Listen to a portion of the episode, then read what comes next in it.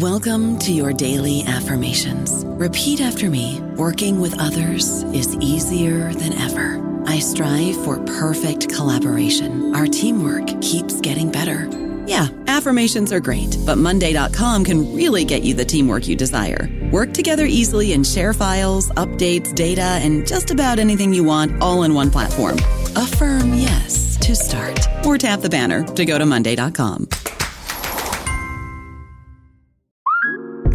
Okay, here's the situation. Our daughter Mia is leaving for her first sleepover. We have friends coming to stay, and we just got a puppy. So I go on Instacart and solve everything in one order from Kohl's. Fun PJs for Mia. Oh, new bedding for the guest room. And a vacuum cleaner that actually picks up pet hair. All delivered in as fast as 30 minutes. With Kohl's on Instacart, there's no such we can't fix. Visit instacart.com to get free delivery on your first three orders. Offer valid for a limited time. $10 minimum order. Additional terms apply. Hello, everybody. This is Marshall Poe. I'm the editor of the New Books Network, and I'd like to tell you that we have a new and improved website. It has two new features that we think you'll love. One of them is a vastly improved search engine so that when you type in keywords, you'll get a bunch of episodes really quick. The other is the ability to create a listener account. And in that listener account, you can save episodes for later listening. So you can create a kind of listening list. We think these features are neat and we think you'll enjoy them. Please visit the site today. Welcome to the New Books Network. Good afternoon, and welcome to the Australian and New Zealand Studies podcast on the New Books Network. Bede Haynes here. I would like to begin by acknowledging the traditional owners and custodians of the land on which I live and pay my respects to elders past, present, and future. Today we have the pleasure of speaking with Melissa Harper, who has published a book called The Ways of the Bushwalker. Hi, Melissa. Hi, Bede. Thank you for joining us. Thanks for having me. It's great to be with you. And your dog's welcome as well. yes, sorry. Okay, now, Melissa is a senior lecturer at the University of Queensland in the School of Communication and Arts within its Faculty of Humanities and Social Sciences. Melissa has a PhD from Sydney University with research interests extending into social and environmental history and politics, with a speciality in the history of Australian bushwalking and research into Australian food culture. And if I can be so bold as to say so, this author can write a book. It's not just an academic book, it reads very, very well, which was an absolute pleasure to get a book with academic depth and a real style for writing. So I'll begin with the back of the book.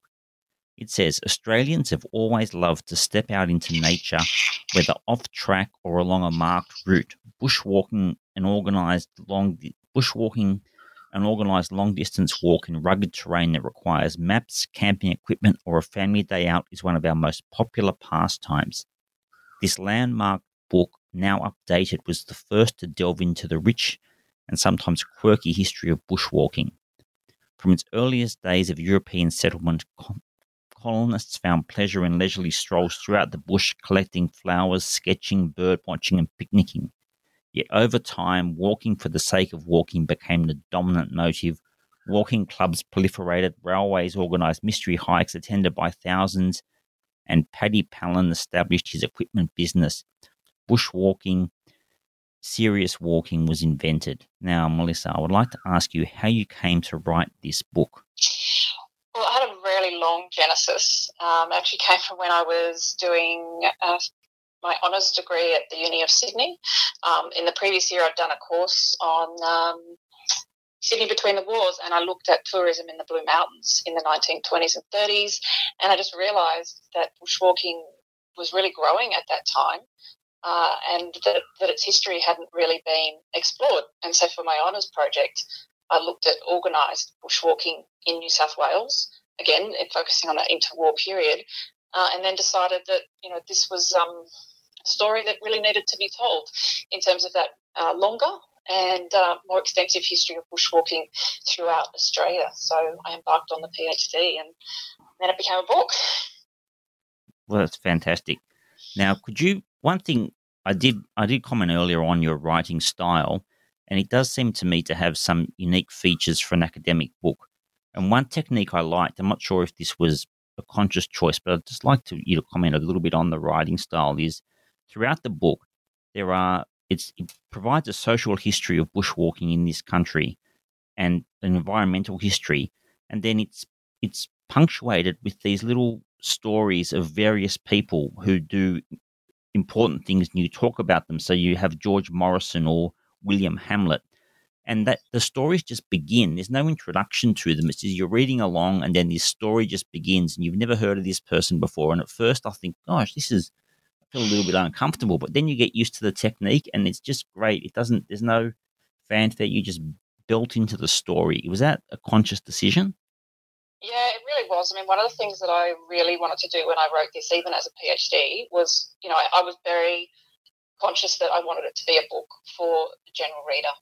Um, I didn't want to write a stodgy academic text. I wanted it to be really uh, you know, based on strong academic research. But you know, I wanted. I mean, I think bushwalking as uh, such a popular Australian activity, it deserves to be something that is read broadly.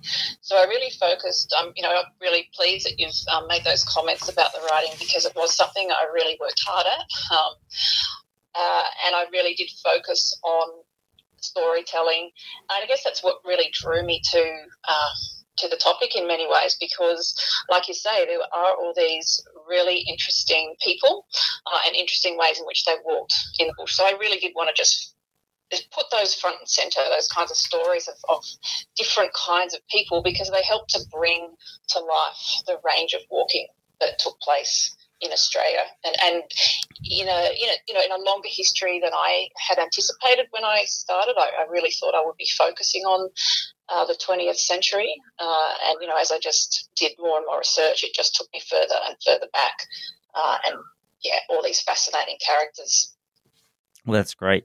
Now the the way I would like to progress this interview to get you to talk about your knowledge of this area and inform all of us is to progress through a few subject areas. And the first one I want to begin with and ask you a little bit about is what walking actually is and the societal role that it has. And I'd like to invite you to talk with, with one image you put at the beginning of the book, which is you make this reference to in the 1700s in England, Jane Austen had her characters often walking from places for leisure.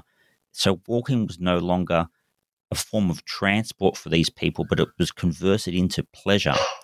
How did, is that is that how you would think about what your part of this project was to actually talk about walking as being something besides simply walking because you don't have a car or a horse into something else? Yeah, definitely. So that really became a defining feature of what walking was, and the kind of walking that I wanted to look at was that idea of walking for pleasure. Uh, so that was a kind of defining characteristic. Because as you say, you know, I mean, walking was a form of transport, and particularly for people who couldn't afford, uh, you know, a horse. So walking was a real sign of poverty, or at least being lower down the social scale. Um, you know, in Great Britain. So if you if you had uh, a horse, you know, it meant you didn't have to walk. Uh, if you were walking, it usually meant well you couldn't afford um, other modes of transport. Um, but when so yeah, in something like Austen, when you have um, those people who could afford um, to to walk, to, to, to, ride, sorry, you know, to use other forms of transport, but they were choosing to walk, um, you know, something else sort of starts to happen, and they're choosing to walk because they're wanting to experience the the uh, outdoor environment. Um, and you know, I just yeah, I love uh, some of the ways in which Austen uses walking, and as do other um, novelists at that time. It really shows you the way in which walking was becoming uh, an important part um, you know, of, of uh, social life. Uh, because it was something that people would do to, you know, turn about the garden uh, with someone else, you know, have a conversation.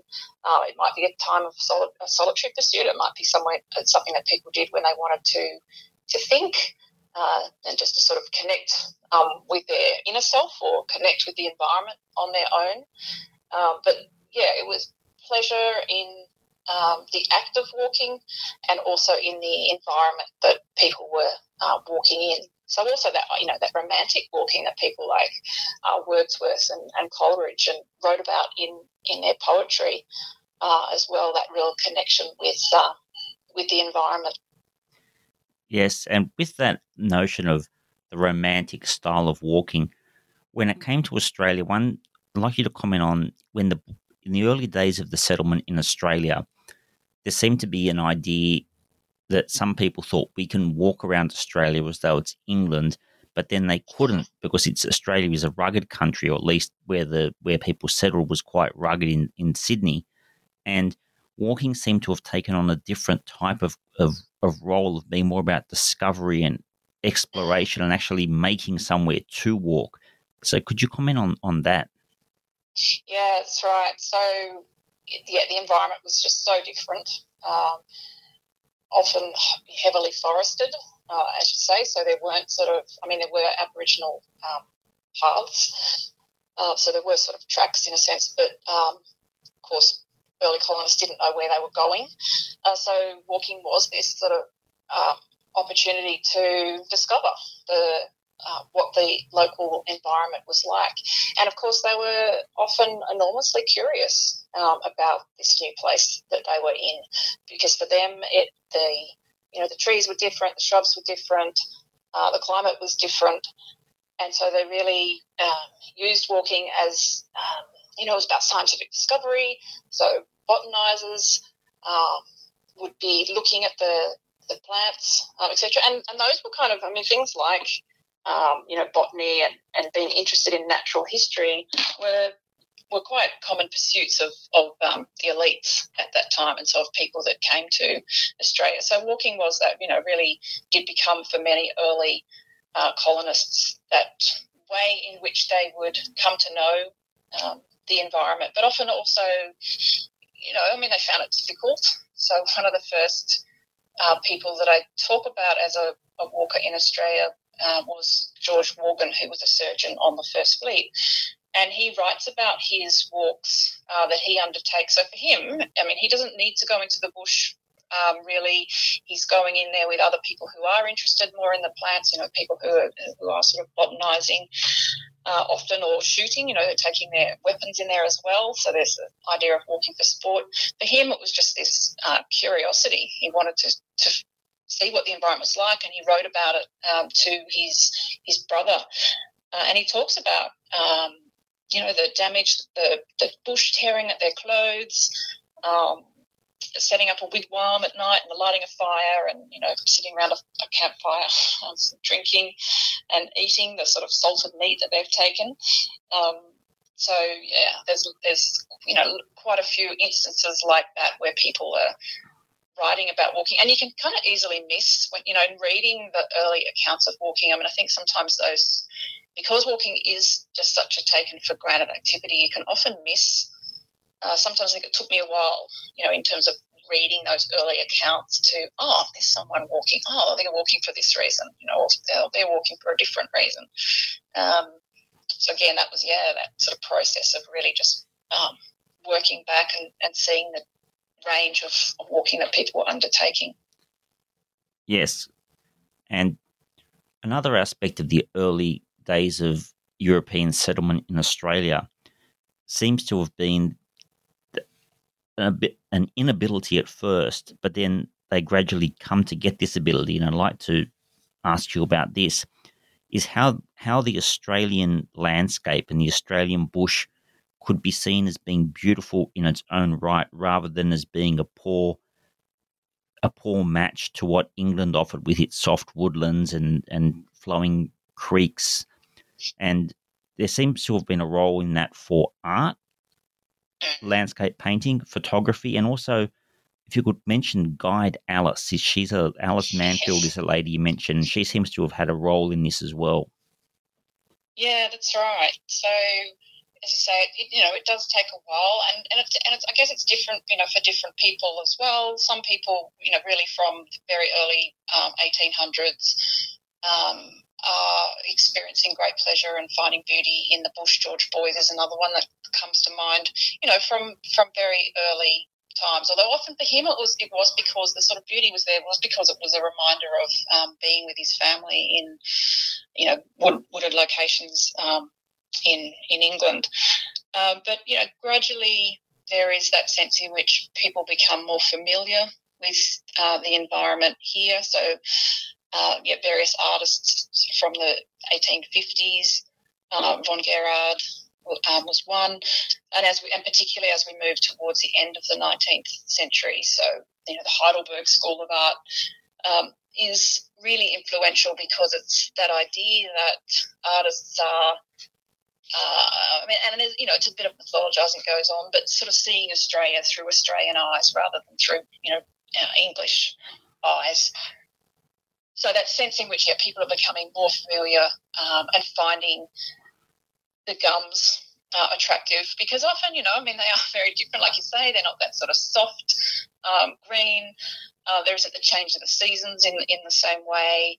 Uh, so, you know, the gum tree for some could seem monotonous uh, and you know ugly. I mean, I find that such a hard way to look at them because I think they're so beautiful. But I, I guess yeah, in those days when you were used to such a different environment. So again, yeah, artists are really playing an important um, role there, and, and yes, photographers. So photographers are going into places, you know, at the end of the uh, the 19th century, like uh, the Blue Mountains um, in Sydney, and and starting to um, take photographs that would often be displayed in trains, uh, for example. So that you know this is when you're getting that beginning um, of what we might think of as bush tourism or nature tourism in the 1880s, 1890s.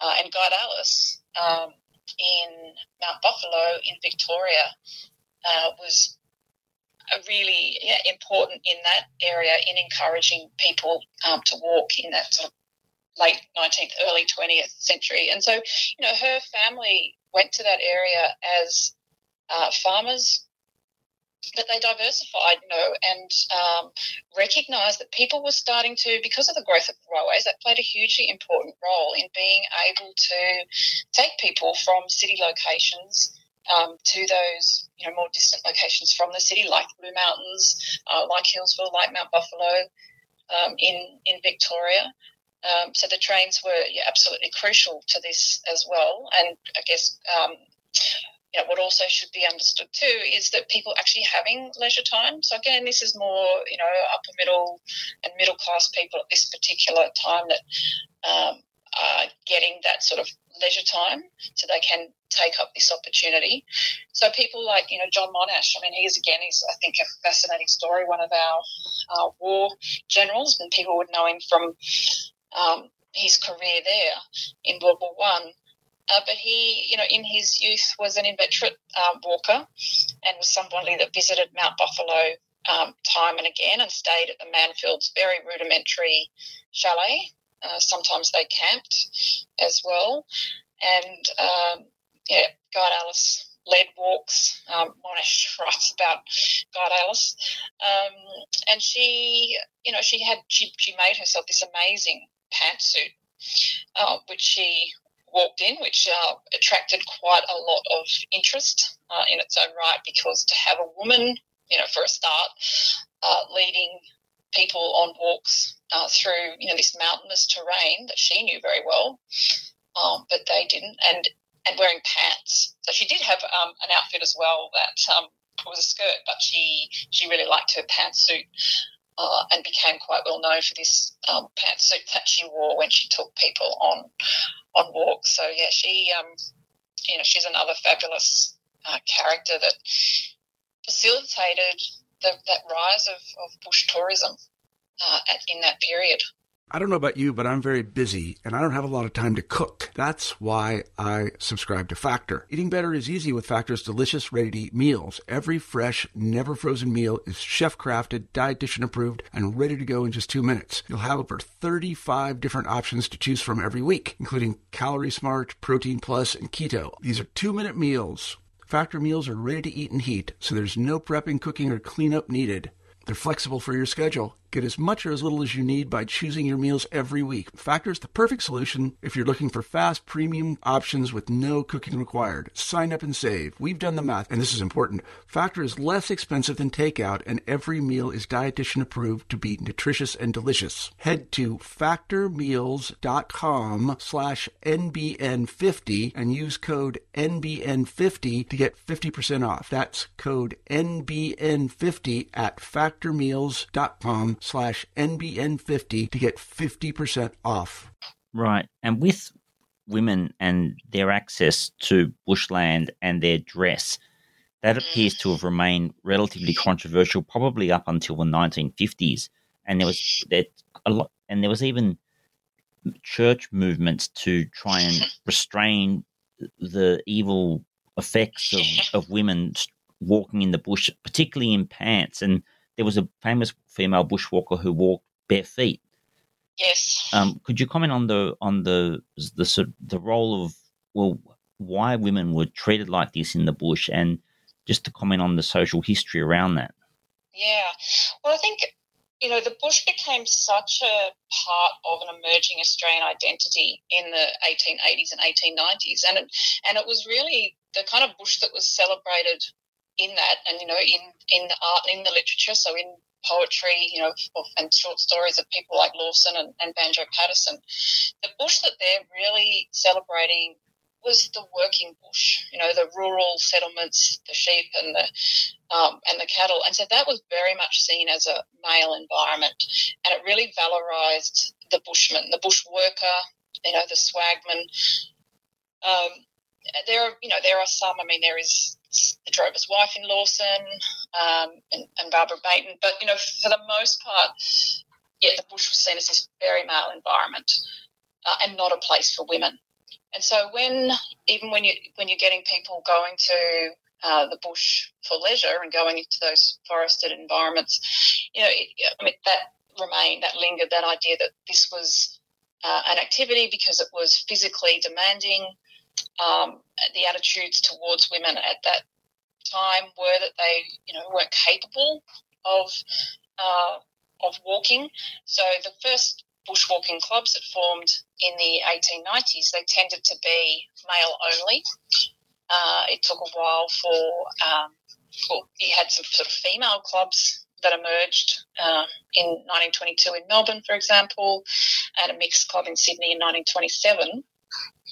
But yeah, so bushwalking was uh, women were, were often discriminated against. Um, there was a, a men's walking club, the Warragamba Walking Club, and they would have ladies' days. So they would invite women uh, and then be, you know, surprised because women could act, they demonstrated, despite wearing these, you know, voluminous 19th century dresses, um, they demonstrated that they were perfectly capable of uh, walking. Uh, and similarly, there are quite a few newspaper accounts in that period in the early uh, 20th century as well about women walking um, and you know sort of attracting attention and people being surprised about their abilities. As you get into the 20s and 30s, you know, which is really when bushwalking becomes incredibly popular, and you do get this sort of craze uh, for hiking, sort of a different different version of, of bushwalking. Um, you know, women are really demonstrating that they, they that they can um, walk, and yes, they are challenging social norms uh, around uh, physical capability and around dress. So, I mean, it, the wearing of shorts for both men and women was controversial. Um, you know, now it's so commonplace that we would wear shorts, but even in the, the 1920s, uh, for men. So to, to leave work on a Saturday afternoon to get onto a train uh, in your walking gear uh, because that was sort of quite unusual, um, people would comment and laugh at, at men and women wearing um, shorts. And, you know, the sort of think men were going off to play a game of football. Um, but yeah, even more controversial for, for women. So in the, the Melbourne Women's Walking Club, uh, I mean, the photos of those women in the 1920s, they tended to wear still skirts or bloomers uh, rather than shorts. So Dot Butler, the bushwalker that you referred to, um, who became known as the barefoot bushwalker. Um, she really sort of, and this is really in the in the late 1920s and early 1930s that she's embracing bushwalking and rock climbing uh, as well as a um, activity. Um, and yeah, likes to, to go barefoot. And she just really showed what you know women were um, capable of. But even some of the women that were in the Sydney Bushwalkers, which was the club that um, Dot joined, they were also a little bit scandalised by um, you know, her short shorts she liked to wear her shorts very short, and she liked hanging. You know, she liked being with the blokes. She liked hanging out with the men and showing that she was just as capable as they were of um, undertaking these, you know, really difficult uh, walks and climbs. So, you know, yeah, women faced discrimination, um, but you know, gradually it became an acceptable uh, activity for women to do. Although you know the, the activity still was quite often quite gendered. Um, bushwalking clubs often, you know, it was sort of men were still the ones that led the walks and knew how to map read and uh, etc. Women could do that stuff too, but men tended to put themselves forward as the ones best equipped um, to do that. So yeah, that you know that that took a while uh, before there was a sort of much more equal uh, acceptance for women. Mm. In, mm. Well, that's and in in your answer there, you mentioned the craze that happened. I think it was the 1930s, where there were just thousands and thousands of people going off to these organized bushwalks on a or hike. You made a distinction between bushwalking and hiking. So, could you comment on that distinction and just this to, um, try and explain this um, social phenomenon of these massive bushwalks that seem to have happened en masse, but not for that long? Yeah, sure. So, what really started to happen in the 1920s as people are organizing into bushwalking clubs, and clubs facilitate um, you know, people being able to go further than they had before um, because they're, you know, with other people that are really serious and keen about it. So they're going on, you know, uh, overnight walks or walks of, uh, you know, a few days or even or even weeks. And so they what particularly happens there amongst clubs in Sydney and Melbourne and Hobart uh, at this time is this distinction develops between the, the, real bushwalker, the serious bushwalker, was somebody who knew how to, to do that, to be self sufficient in the bush for you know several days at a time. So you could uh, carry all your own gear, which included your tent, your sleeping bag. Uh, you were able to um, you know, cook your meals in the bush uh, and um, find your way, you know, use a map and a compass. So this sort of idea developed that this was bushwalking, real bushwalking. And even that term, I mean, one of the things that, you know, I think is really interesting is that the, the term bushwalking, this is when it actually develops. So you might have had instances prior to this where the two terms might have been used, you know, when someone, oh, I went for a bushwalk, but it, it wasn't kind of conceptualized that that was an actual um, term. People just tended to talk about walking. And so when the Sydney Bushwalkers forms in 1927, you know, the term actually starts to get used more and more, and gradually it becomes picked up as um, the term that we use in Australia to describe, you know, going for a walk in the bush for pleasure.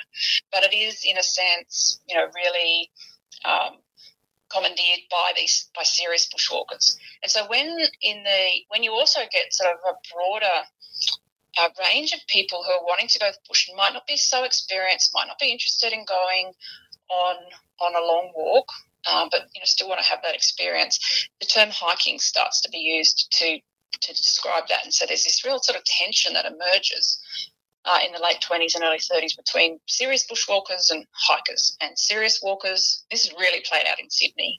Uh, serious walkers saw hikers as amateurs, where they were the professionals.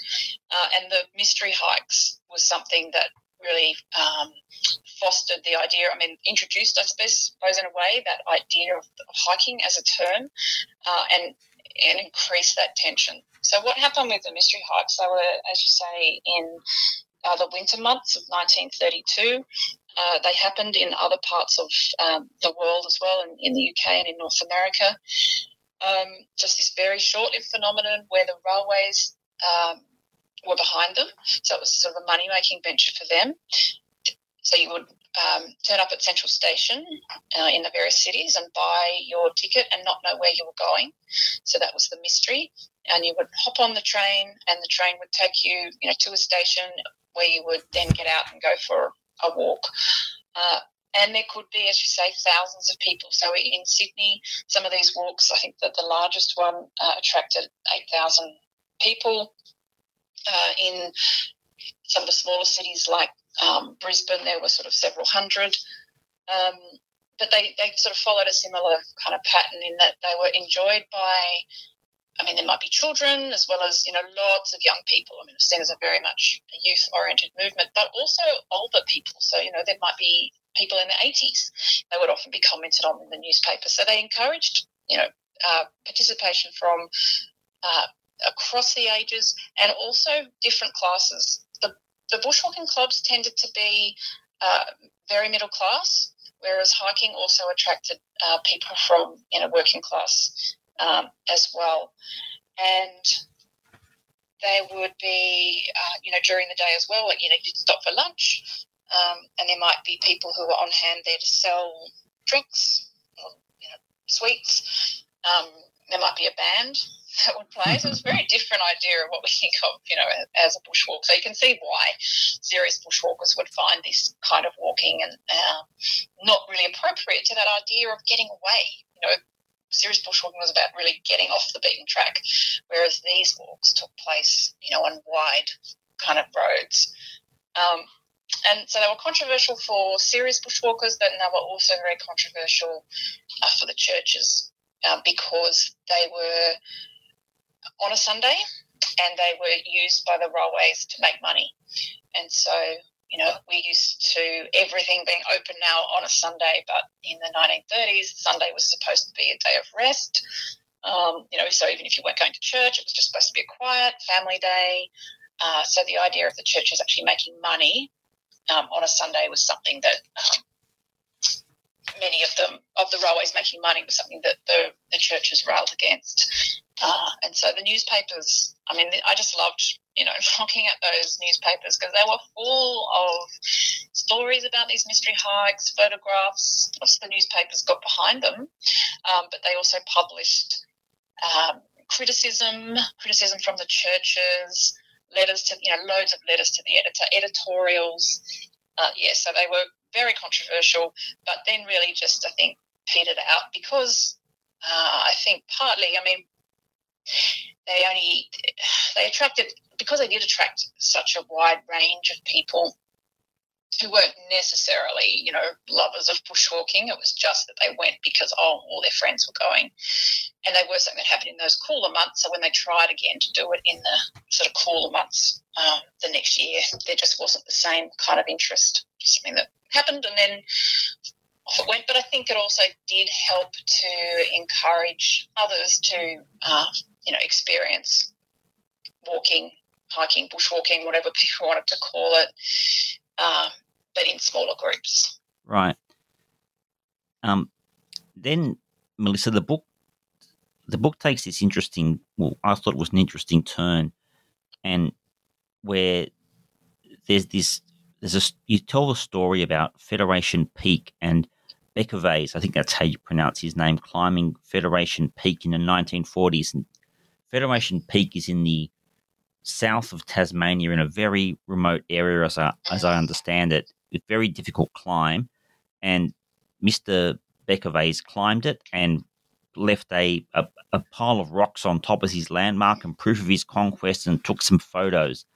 And there's a, a, a wonderful contrast, which is what I'd like you to comment on, is the idea that that this is in the 1940s, so there's no there's no longer anything necessarily to discover in Australia as the Europeans like to do, but there's this seems to be this concept of if there is land that is unknown to the Europeans, it's just some uninhabited land that must be not only walked through, but in some way con- conquered. Some way, the, the pinnacle of climbing through that land is to get to the top of this thing called Federation Peak, as though the land before that happened was just this as we say in Australia, terra nullius, this uninhabited land.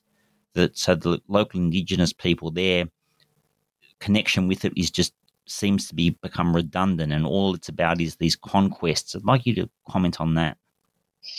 Yeah, and I think it's really evident uh, in the example that you use with Federation Peak.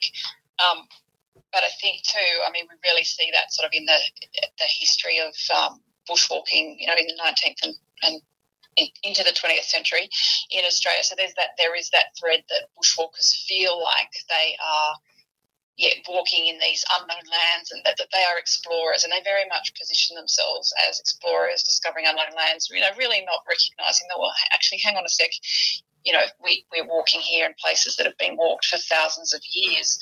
Um, so, like you say, they, they kind of ignored, neglected um, that long, long history and positioned themselves as explorers. So, yes, and, and so there was a real thread in, you know, in bushwalking that's so highly visible with something like wanting to conquer uh, Federation Peak, yeah, of of it being about the destination. So sometimes you would have an achievement, you know, rather than that kind of just uh, wanting to slowly walk through an environment and, and sort of take your time. You know, there, there would often be tensions within bushwalking clubs between people who wanted to experience the bush that way and those who wanted to right it all has to be about achievement and conquering and um, you know we are we are the explorers um, so yeah i think that that thread really uh, is borne out mm. with yeah with that and, and that sort of just yeah seeing if, if there was recognition of uh, you know, Aboriginal um, people, it, it still tended to be that they would be positioned as, uh, you know, not there anymore. That was in the past. There wasn't a recognition and acknowledgement of a living culture, um, and, and as you say, of, of people who had that um, connection with with place. So that's sort of something that's only really relatively recently, I think, changed within um, bushwalking. Right, and I'd like to ask along a similar line a, a, a recurring person in your book is Miles Dunphy, who was a cartographer, and he, he appears to have been perhaps the most central person in the 20th century almost in Australian bushwalking. And he made these amazing maps where he, he mapped all these places. And there's two concepts I'd like to touch upon. The first is is there a connect? Is there a well, the relationship between the European idea of mapping everything and until something has a name on a map, it's just nothing. It doesn't exist yet. It's just a, a, an unknown point, and needs a place gets gains significance when it is actually named on a map. But then I think Miles might have been one of the first to start calling things, if he could, by the local indigenous names, or at least referring to them in some of his maps. Could you comment on that? Mm. Yeah, so you're right that he's you know really significant because he was one of the early um, developers of bushwalking clubs, and, and also because he was a real he, you know, he was one of these really serious bushwalkers that really pushed the idea that um, people who were undertaking this serious sort of walking were um, developing something new, um, you know, a, a, new kind of activity. Um, and he, yeah, he did produce I mean, volumes. He's just boxes and boxes of his material in the Mitchell Library, uh, where he because he writes about you know all his works, beautiful scripts. He just had the most you know beautiful handwriting as a as a draftsman and architect. You know he yeah was fine penmanship, which um, you really see again in his maps. Um, that he produced. So, you know, he was really important for that because he was helping to um, provide ways that other people could, could then, you know, find their way in, in the bush. But yeah, he did tap into that idea that um, yeah, that this was a, an empty land, and as you say, yeah, that, that kind of idea uh, really was evident that yeah, unless you mapped and named, um, the place wasn't known. So again, it was overriding that that kind of mapping and naming that had gone on in a very different way by in, Indigenous people. But yes, he did use um, Indigenous place names um, where he could. So there was that sort of uh, recognition that was slowly um, making its way, sort of, you know, felt, I suppose, in the uh, in, in bushwalking in Australia. And, and yeah, Dunphy was one of the people, and his son as well, uh, Milo. Um, yeah, did mm. recognise did recognise that there was uh, an Indigenous history, but as I say, it tended to be uh, recognised as history, you know, not as a living living culture. Right, I see. And yeah. I'd like to. Um, there's another Miles story, Miles Dunphy story that I'd like to switch to a little bit about conservation and the role of national parks because you tell the the story of how the blue gum forest in the Grose Valley in the Blue Mountains was saved from a leaseholder who planned, I think, to clear it or clear a significant part of it. And then a national park, there's national park movement seems to arise. I'd like you to comment on the, the role of conservation and national parks. And even then, within that, there seems to be a tension between, as you've said before, these the real bushwalkers who really wanted to have this available only to them, as opposed to, say, people who wanted to drive into national parks. Yeah, so I mean, we had, you know, Australia was very um, early um, when we look at the history of national parks uh, throughout the world. So, you know, we did have some of the earliest national parks, Royal National Park in Sydney, uh, for example, from 1879. But those early national parks, they did very much tend to be about recreation. Uh, so that was a sort of real focus more than conservation. So Dunphy was really important, and you know, with uh, fellow bushwalkers in terms of encouraging, you know, we really need to take care of this, these places that we're finding uh, and enjoying, and, and you know that are becoming so special to us. Um, they are under threat, so they need to be protected. So yes, blue gum um, forest in, in the, the, Blue Mountains was an early example of a, a campaign that really was pushed um, by bushwalkers, but they were also very fortunate to get some funds from um, W.J. Cleary, uh, who was with the, the railways, um, and, and sort of tourism to, that helped them uh, take over the lease, I think it was, of that uh, area and save, you know, this, this stunning area. But yeah, Dunphy really pushed for the idea of, of the Blue Mountains having this, uh, you know, being a, a, big national park. I mean, that would take many, many, many, many years. Um, but he was just tireless in his efforts, tireless in his efforts to, uh, to sort of campaign, but, but but quietly too. I mean, in a way, a kind of quiet activism.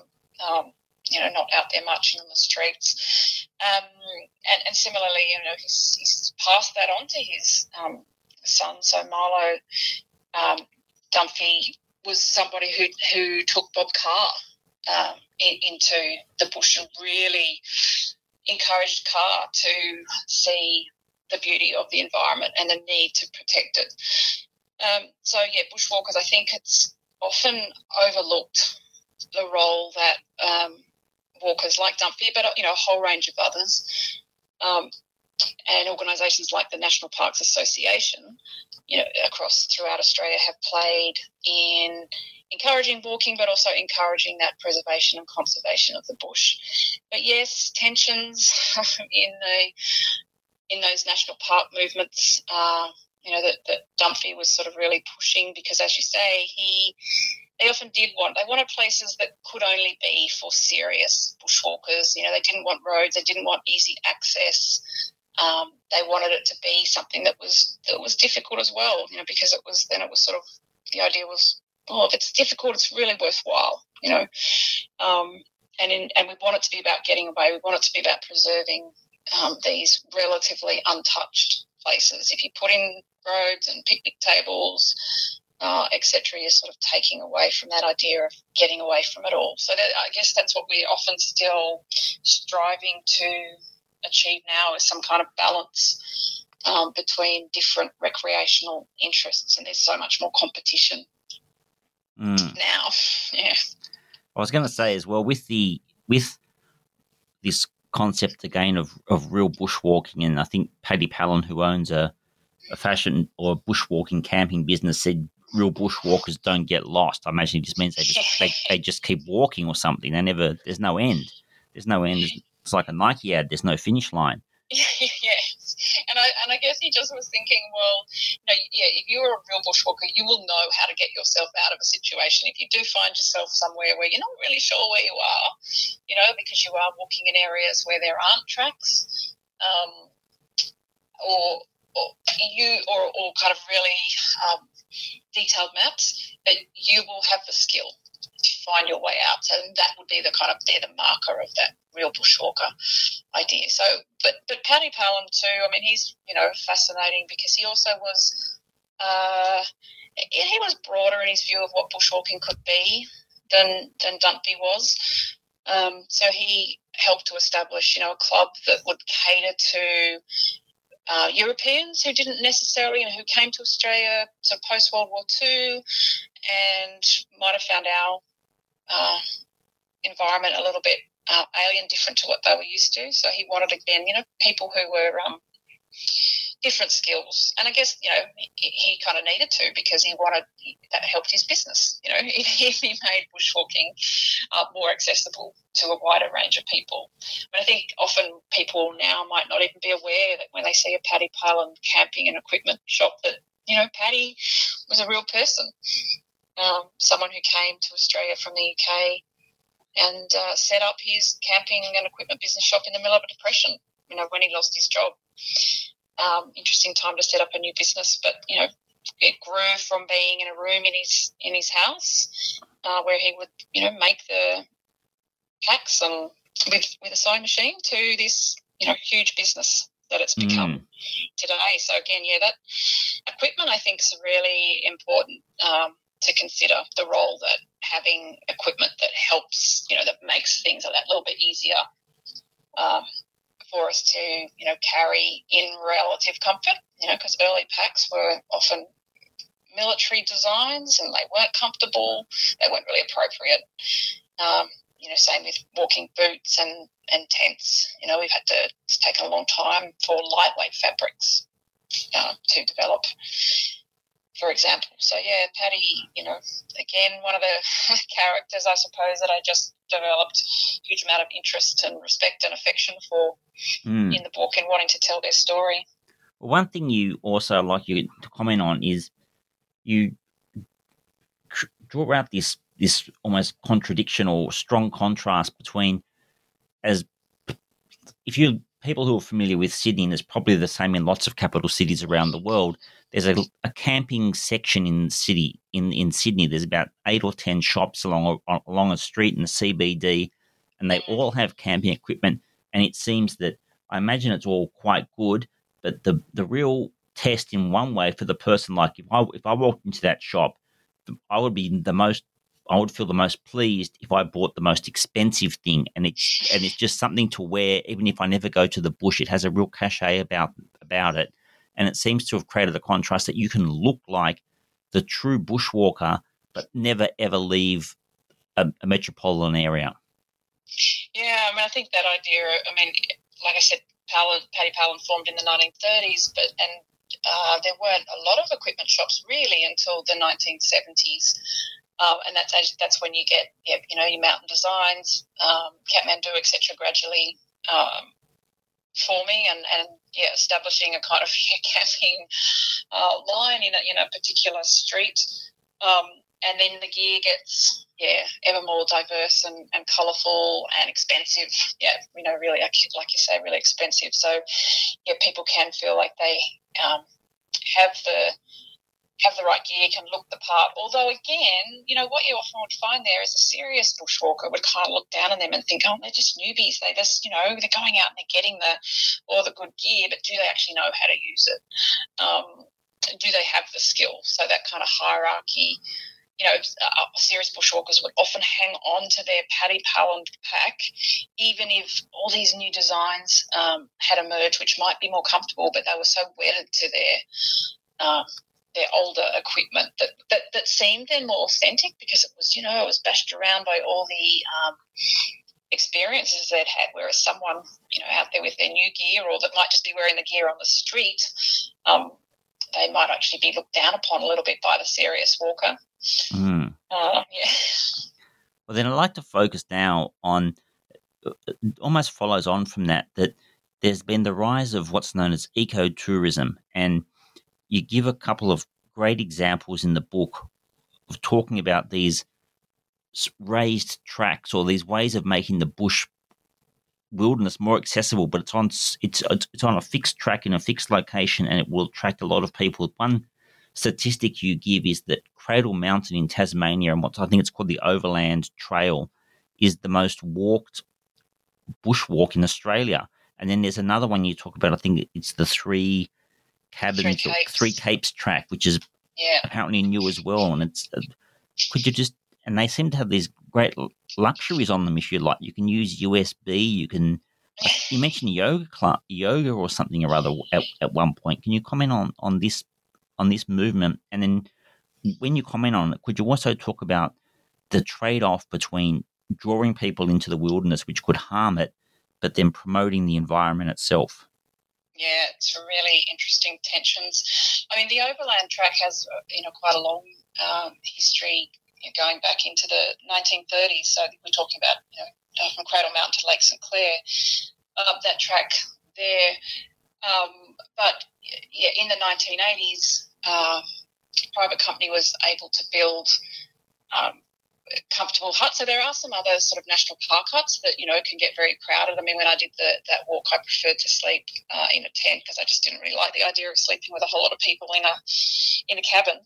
Um, but yes, you can pay you know an extensive amount of money, a few thousand dollars, and walk uh, with a company where you're staying in very well for uh, bushwalking standards, quite luxurious accommodation, comfortable um, beds, meals cooked for you. You're only having to carry uh, a light pack. So that sort of idea develops, you know, in the in Tasmania in the 1980s and, and, other parts, but it's really become um, it, it's starting to become much more of a model now. So uh, the Three Capes track, you know, opened a couple of years ago in Tasmania. Um, it's a, a four night um, sorry, three night, four day walk. It originally was anticipated that it would be more like the overland. It would be sort of a longer, you know, the overland you can sort of do it in five, but you know, you really want to take six or seven uh, days probably. Um, and I think that the and so again, what you've got here, what you've got on the Three Capes track is you've got national park huts that are very uh, that have memory foam mattresses, the USB chargers. You still have to, you know, you're cooking your own meals um, but you're carrying less because the cooking equipment is provided there, you know, because you've got a comfortable mattress. I mean, you're not, you're not carrying a tent. Um, and so to walk the Three Capes track in those national park um, huts is around the sort of $500 mark, 495 for an adult. Um, if you want to do the luxurious version, which is run by you know a private company, you're, you're paying sort of more two and a half, three thousand dollars, and that's again where you're getting you know really nice meals being cooked, and one of them's got um, some sort of a plunge pool, like a small plunge pool at one of the uh, overnight accommodation stays, and so the so you're getting this yeah, this real tension that's developing, and, and this is this is becoming a model uh, for parks, national parks, not just in Tasmania. There's a number of other uh, planned walks uh, tracks like this in Tasmania, but also it's taken off because the Three Capes track has been phenomenally successful uh, in having these comfortable huts where you can walk relatively cheaply. You know, that's it's kind of more like a New Zealand experience. This idea, you know, having these kind of comfortable huts, but not. I'm not talking here about the luxurious ones. I'm talking about the sort of the five hundred dollar one. Um, and, and it's just been so successful, obviously interrupted by COVID, but so successful for Tasmania's uh, economy. Mm. Uh, and so, yes, other states are looking at this and saying, where can we do this kind of, of walking? So it's really happening elsewhere, as well as often wanting then to have, um, you know, commercial interests of wanting to set up the luxury walk. So it's, oh, yeah, I mean, it's, it's interesting because, as you say, it allows a much wider group of people to experience the bush, to experience locations that might be that they wouldn't otherwise be able to get to. Um, but it is also um, bringing in. I mean, they need to do things like, you know, helicopters coming in to take out waste. Uh, for example, you know, yes, laying down uh, tracks, raised tracks. So any anything like that is going to change the ecosystem uh, of places if you're introducing those sorts of things and introducing uh, more people. So there is that potential damage uh, to the environment that, that can be done. Um, I think as well, one of the issues is that if if the money is spent on that kind of you know really expensive infrastructure, some of the other smaller low key tracks, the more routine tracks, if you like, they're not getting the attention um, that they need. either. So we're kind of getting these star tracks that are, um, yeah, you know, beautiful, attracting people. I mean, it, yeah, it's a really um, a side of tension, Mm. particularly yeah, some of the things that are developing where they are so expensive that they really are going to be for a very small number of people. Um, so yeah, there's that idea of like, do we have to make everything accessible? You know, can we not? I, I mean, I would say, can we not still not have places that you know that do require a bit of effort Mm. uh, to get into? Yeah. And I'd ask, uh, we've got to finish up relatively soon, Melissa, but I think I'd like to to, to finish on asking you uh, about that in the sense of you give examples. It's as though once people work out that you can make tourism out of bringing people into the bush, then it becomes a race to see what tourist attractions you can get to bring people into the bush who would otherwise not come in. And it, it seems to move away from raised tracks and things like that very quickly to much bigger things that seem to have very little to do with actually being in the bush. So there's Scenic World at Katoomba, which is almost like a fun park on the edge of the Blue Mountains. And then there is mountain biking on ski runs. And there's the Lake Malbena development in the Walls of Jerusalem National Park in Tasmania that's a World Heritage Area. And they're thinking of, I think it's helicoptering or boating people into these areas Yeah. that you could never otherwise go to. It seems as though there's now that people have cottoned onto this idea, there's just no end to it. Yeah, I think that's right. Um, and that's where it does become, you know, I think really complex, um, where you are. And again, because, you know, like the, the Lake Malbena one, I mean, that, that's still, uh, you know, hugely controversial, hasn't the final approvals. Uh, it's, it's been subject to court cases, um, etc. Uh, but yeah, it's likely that that will helicopter people in and, and, and, uh, and like it's very expensive, the planned idea. So it will be just for a small number of, of um, people. But yeah, it, going into, like you say, these really remote areas. And and the idea of something like uh, at Cradle Mountain too, there's been a lot of talk about having um, a I've, I've lost the word for it, but like a like a, like on a ski resort where you have the um, cable car Right. you know, a cable car type system. So, you know, that the, the federal government actually a few years ago gave some money that was intended to go towards that uh, in Tasmania. So, yes, these these sorts of attractions that do make the bush into like a theme park, um, and just really taking us away from what I guess, yeah, was at its core, which is about getting away uh, and really just stripping back and experiencing the quiet and experiencing yeah, nature uh, and the you know the environment. And I think and, and and the other thing I think too, you know, that we can be. I think bushwalking has the potential to be a way that we can learn about uh, Australia's Indigenous history and ongoing connection um, to to the land. You know, so it has that potential. I'd like to see sort of uh, more of that happening as opposed to yeah, the sort of theme park money being invested in that kind of thing. Mm, Um, mm, yeah, okay. it's, uh, yeah. Well, uh, thank you for your time today, Melissa. That's been great. And one, I highly recommend this book to anyone who wants to just get a different perspective on the world. It's it it opened my mind to thinking about this bush that, as an I admit, I kind of just took for granted or never. I always enjoyed looking at gum trees, but never really thought too much about the bush. And there's just so many aspects to thinking about the humans' interaction with the bush socially, psychologically, environmentally, and I think it's it's an amazingly worthwhile book to read. And as I said at the start, above all that, it's just a good story. It's just it work. The book just works. It reads. It has a real narrative flow, and I think that's uh, well for what it's worth. I think it's a wonderful achievement, Melissa. Thanks. I, I really, um, that's really lovely to hear you say that because, uh, yeah, I did work hard on, on telling a, good story. So I'm glad it's um, succeeded. Oh, good. And what have you got on? What's next for you in your academic career?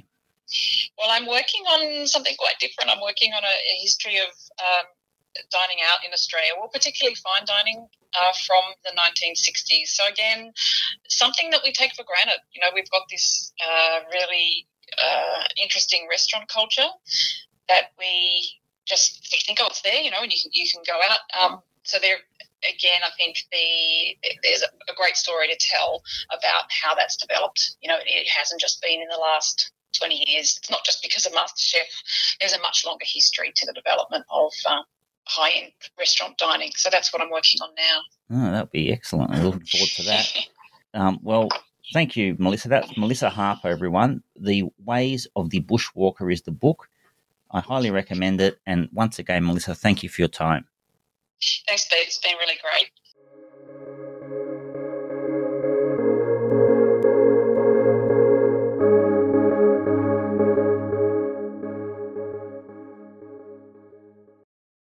With the Lucky Land slots, you can get lucky just about anywhere. This is your captain speaking. Uh, we've got clear runway and the weather's fine, but we're just going to circle up here a while and uh, get lucky. No, no, nothing like that. It's just these cash prizes add up quick. So I suggest you sit back, keep your tray table upright, and start getting lucky. Play for free at LuckyLandSlots.com. Are you feeling lucky? No purchase necessary. Void where prohibited by law. 18 plus terms and conditions apply. See website for details.